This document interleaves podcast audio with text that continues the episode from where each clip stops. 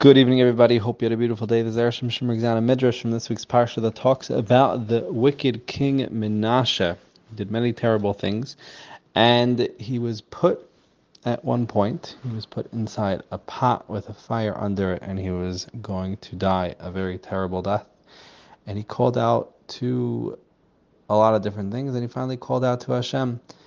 And Hashem, it says, dug a tunnel underneath his throne and accepted the tefillos of Menashe, and he saved him. And what Menashe said was that there is justice and there is a judge. So now a few questions. Why is saying there is justice, there is a judge? Why is Hashem making an exception? Why did he need to dig the hole? Right? So the tunnel that Hashem dug is referred to also, doesn't need to be an actual tunnel, it's just that Hashem made an exception to the rule. What's the exception to the rule? Is when somebody does teshuva just because they're afraid of the punishment, right? Over here, King Menashe just did teshuva, he just wanted to say sorry because he didn't want to be burnt alive. And that's why he was repenting. That teshuva usually doesn't work, but Hashem made an exception over here.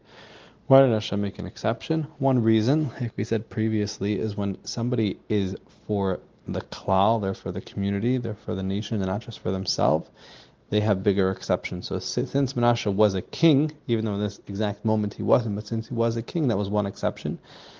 Another exception is that at the end of the day, Hashem really has the power to change anything. And that's what happened over here.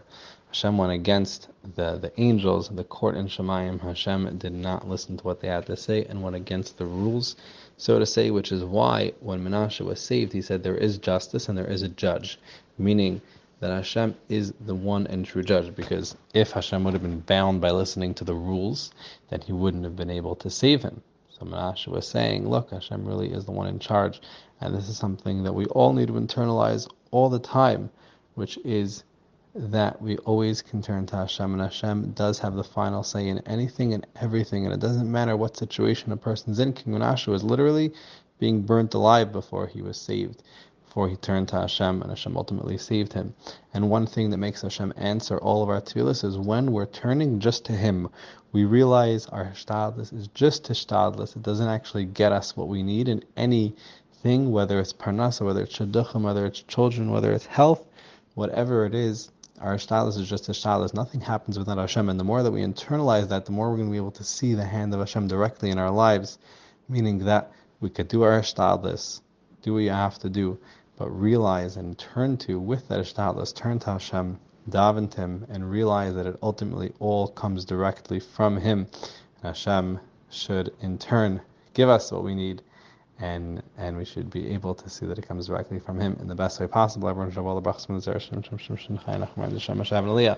Have a beautiful night.